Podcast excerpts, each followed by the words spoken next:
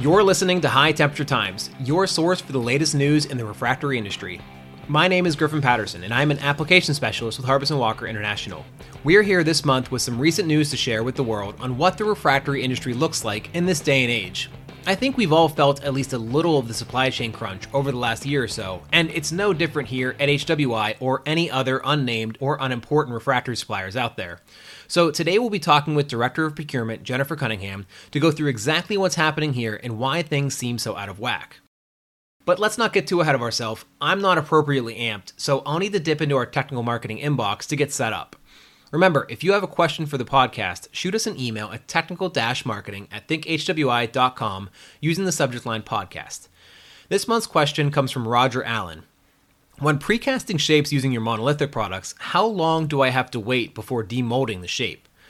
This is definitely a tough question because without a fair amount of effort generating a lot of data for a lot of brands, there's a great deal of mystery going on inside that mold that we just can't lay eyes on. However, we can take a wide swing to look at some numbers. One of the variables that's definitely important here is the size and complexity of the shape, as larger, more complex pieces will require more time to set than something like a tile shape.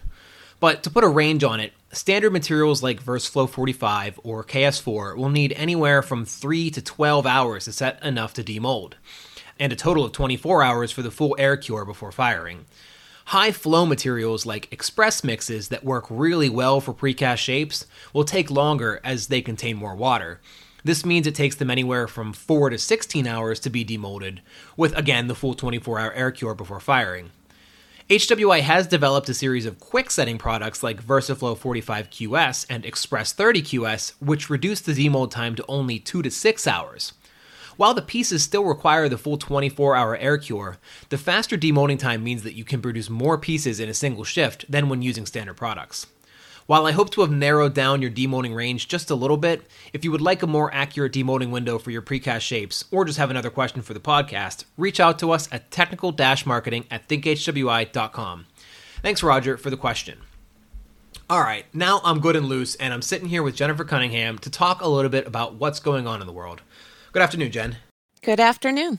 So, would you like to take a second to tell us a little bit about yourself? Absolutely. I'm Jennifer Cunningham. I joined Harbison in 2019, and I'm the Director of Procurement.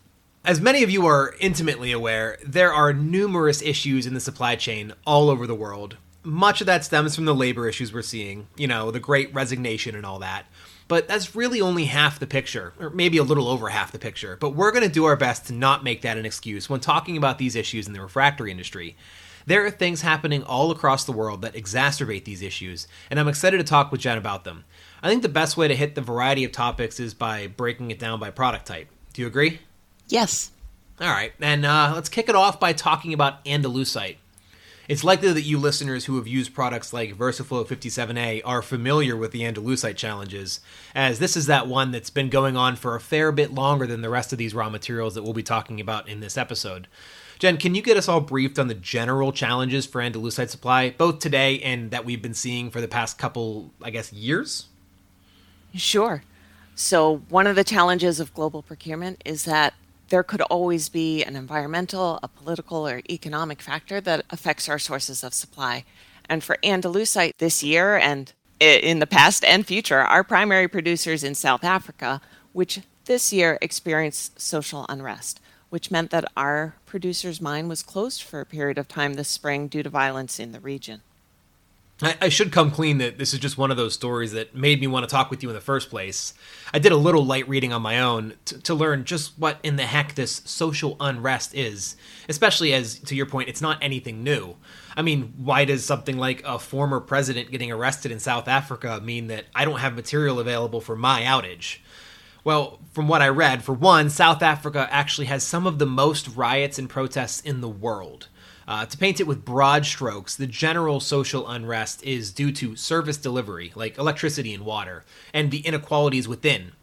The main blockade to materials like Andalusite shipments comes from the fact that much of these protests happen in major port cities, where underprivileged people move seeking a better life, only to end up living in temporary settlements without access to the aforementioned services, hence the protests.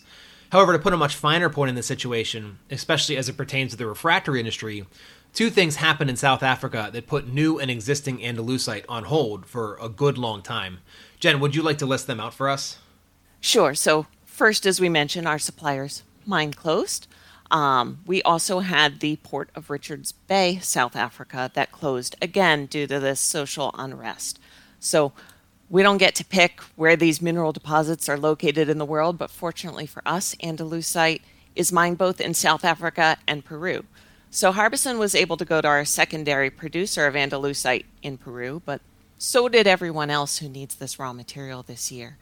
We were lucky that we could secure a shipment with a, a partner that we have an existing relationship with, but global supply is experiencing this constraint in Andalusite.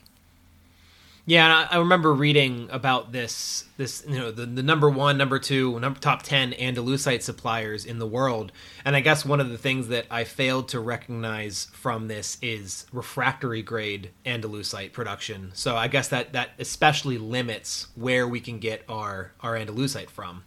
It does. We like really high quality product that stands up to the temperature requirements that our customers have. I dare say our customers like really high quality product too. Indeed.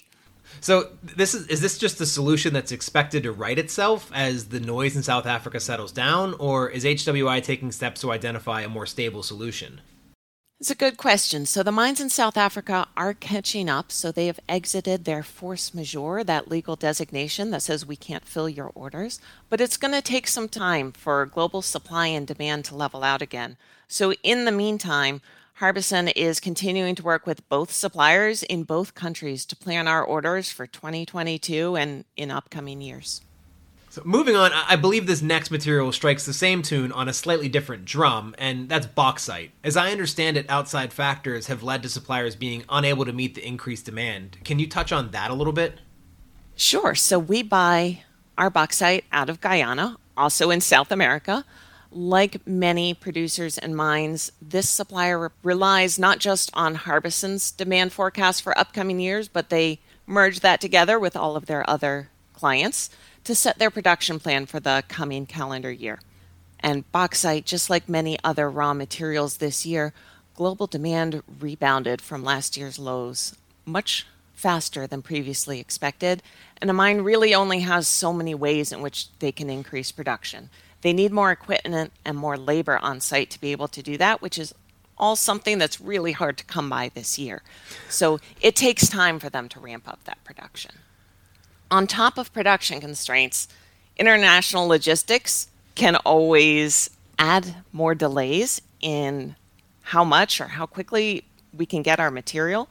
So, on top of the vessel shortages that have been talked about in all of 2021, we actually ran into a situation this fall where our scheduled shipment of 6,000 metric tons could only be 5,200 metric tons of bauxite because that month there was a low tide. So even though the vessel had space available to be filled, the water level at the loading port couldn't support a heavier load. Yeah, I, would heard previously about your the tidal constraints limiting our bauxite supply, and I'll be honest, I had no idea how those two things could be connected. I mean, how how does refractory materials that's been mined inland, right, not at the port but inland, how does a low tide mean that they can't get those? But the way you put it really ties it together well. If there isn't enough water in the port, the boat can't hold as much weight because it'll bottom out it's just fascinating how such small changes in these uncontrollable forces can have such substantial effects. Exactly. And how has HWI positioned itself to avoid, I guess, avoid these issues as the tide, but you know, be able to have the flexibility in these issues, especially given that we haven't uh, secured anyone for that open position on controlling the weather or the gravitational pull of the moon. Right. So I can't fix the tides, but what I can do is make sure that we have approved alternate sources. So anywhere that we think we may have a primary supplier or only have one approved supplier, that's a risky supply source. We don't want to be in that situation. For bauxite in particular, we actually have already three approved alternate sources. So they might not be our preferred logistics. You know, we might be bringing it in from China instead of South America. It might be more expensive than our, our typical source, but it allows us to bring in material to keep our plants running and to meet our customers' demand. So, for this particular instance, we were able to make additional purchases of material from other producers.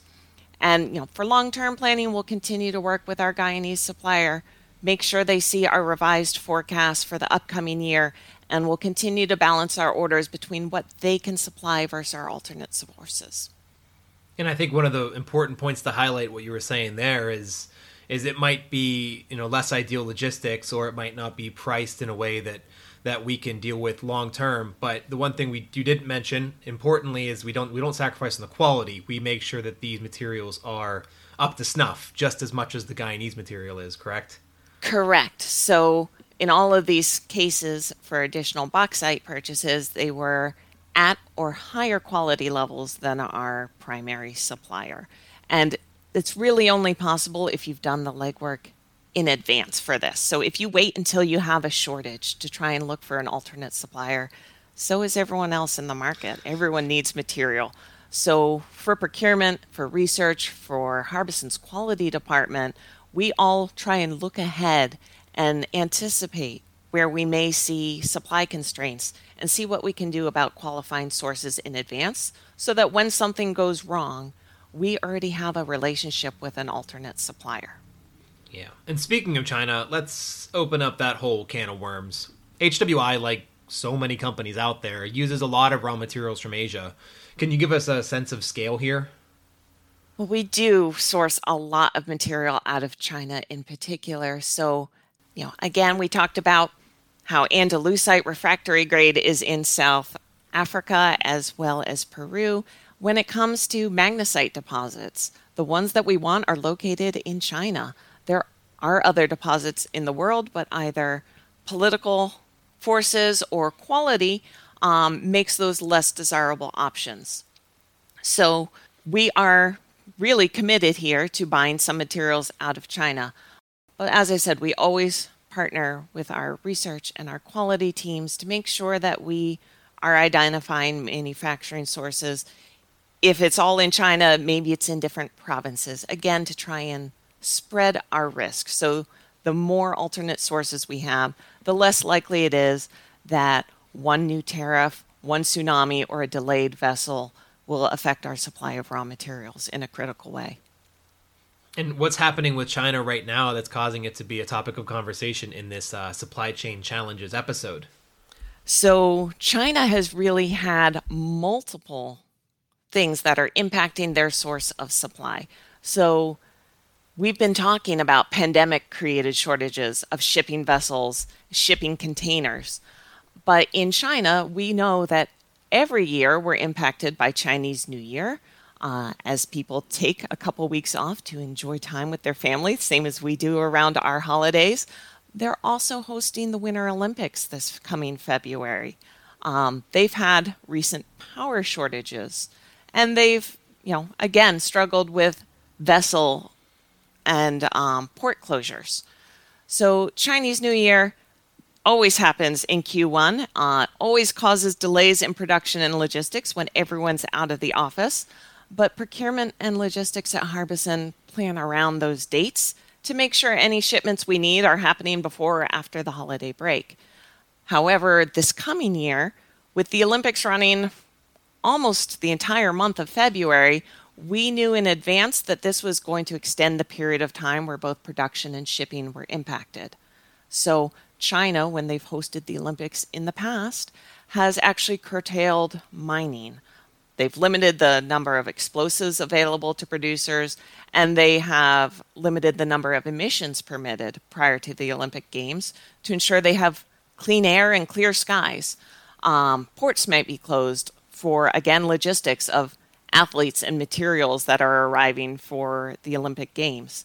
Uh, so, what Harbison has done is we took the long view this year in 2021 and we started planning in advance to pull in material before the end of this year so that we were not reliant on shipments for almost the first half of next year.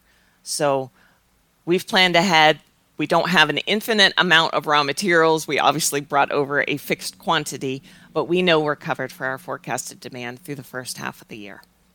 That's really interesting, and uh, and shows a lot about the work that you have to do to, you know, look into your crystal ball and plan for these things. So that any day we may turn on the news and see uh, an article or hear about something happening in the world that is going to trickle down into our supply chains. And that is part of the fun of procurement. So once they announce the next Olympics in Guyana, we're going to have to get to work. I'm not sure that Guyana will host, but yes, we would want to pull in a good bit of materials. and as I understand it, other things that regularly come out of China, like shipping containers, are only making things worse. How bad has that? That got really expensive this year. So anyone who has bought something out of China knows that shipping has been honestly astronomical this year for some of the goods that we purchase. We have historically paid an average of 3500 to ship a container from China to our most common US locations. That same container cost us up to $20,000 earlier this year. So that is a huge cost difference. In some cases, we may have paid more in logistics costs than for the material inside that container. So this has really forced us to evaluate what we're buying from China and where we may want to consider an alternate sourcing strategy. And we did make that decision this year for some of our GreenTherm IFB products. Uh, it's become cheaper and faster to source that out of a domestic supplier in the US. If and when freight costs come back down, the procurement team will reevaluate what the best option for Harbison is to source those materials, and we can always change our sourcing strategy again based on current conditions. So, freight costs will come back down. We're not seeing costs continue to rise. They seem to have leveled out for the moment, but there's a big difference between $3,500 and $20,000, and we're not anywhere near 3,500 yet. Yeah, your comments on the the shipping containers, the Chinese New Year, and the upcoming Olympics actually remind me of this really great podcast episode from Materialism about the perfect storm that led to the silicon chip crisis that started last winter. It's a great podcast, Materialism, from fellow material scientists over at the University of Utah. Everyone should definitely check it out. But Speaking of fancy technology like silicon chips, another unique story in the raw material supply chain is that of reactive alumina, one of the uh, the more unique raw materials that HWI deals with. Reactive alumina is it's just high purity alumina that's been milled and milled and milled until it's really small. It's important for pressed products because it helps fill those small holes and increase the packing density. But it's also added to many monolithics, especially silica free monolithics, as a flow aid. But where only the ceramics industry had been historically big users of this raw material, things are changing in this new high tech world we're living in. Jen, care to elucidate on what I'm talking about? Sure. So, as every material we've talked about, a couple factors influencing supply right now. Most critically for reactive alumina, there's a shortage of alumina feedstock this year. So, Alumina feedstock produces reactives, calcines, tabulars, you know, anything from basic to specialty aluminas. So our suppliers are constrained in how much material they can make right now because they have a fixed amount of feedstock available on hand. But secondly, there's new demands for reactives. While refractory and ceramics may have historically been the big users for reactives, new technologies have emerged over recent years that also now use the material most notably uh, the electronics industry. So, reactives are used now for lithium batteries.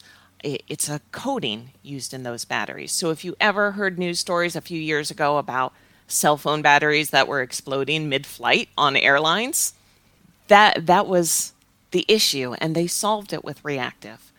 So, we're not just using reactives in the electronics for our cell phones, but it's also being used for electric vehicles and those much larger batteries. So, as EVs become more and more common, we are forecasting that the demand for this particular raw material is going to proportionately increase. So, once again, limited supply and increasing demand. Harbison already has multiple sources of supply, so multiple producers of this material, and we're working closely with them to align our demand forecast with their production forecasts and really having that partnership established in advance, having agreements in place to guarantee minimum levels of supply, is how Harbison is going to ensure we have enough material to meet our upcoming needs. Yeah, this really doesn't sound like one of those situations that's just going to right itself. So, what are some of the other ways that HWI will manage this reactive alumina supply going forward? I mean, are there new suppliers coming out, uh, or are there new technologies that we're using given the growth in the electronic vehicle development? Yes. So, our suppliers are looking at ways that they can increase their production. So, they just want to make more material. Uh, we can all understand wanting to chase more sales. Uh, one of our suppliers in particular proposed an alternate reactive they thought would suit our needs because they're able to produce it in half the time compared to the material we had previously been ordering. So we went ahead this year and worked with research to qualify that alternate reactive that does work for us. So again, in this close partnership with our suppliers, we're looking at how we can meet our needs and how our suppliers continue to meet market demand in general to keep everyone supplied with the reactives that we need.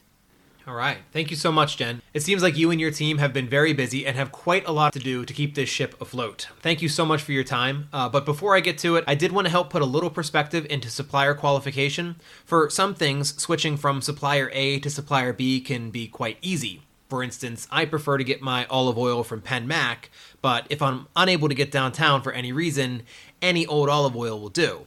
But that's just not quite the case for so much of the raw materials that go into the refractories that you use.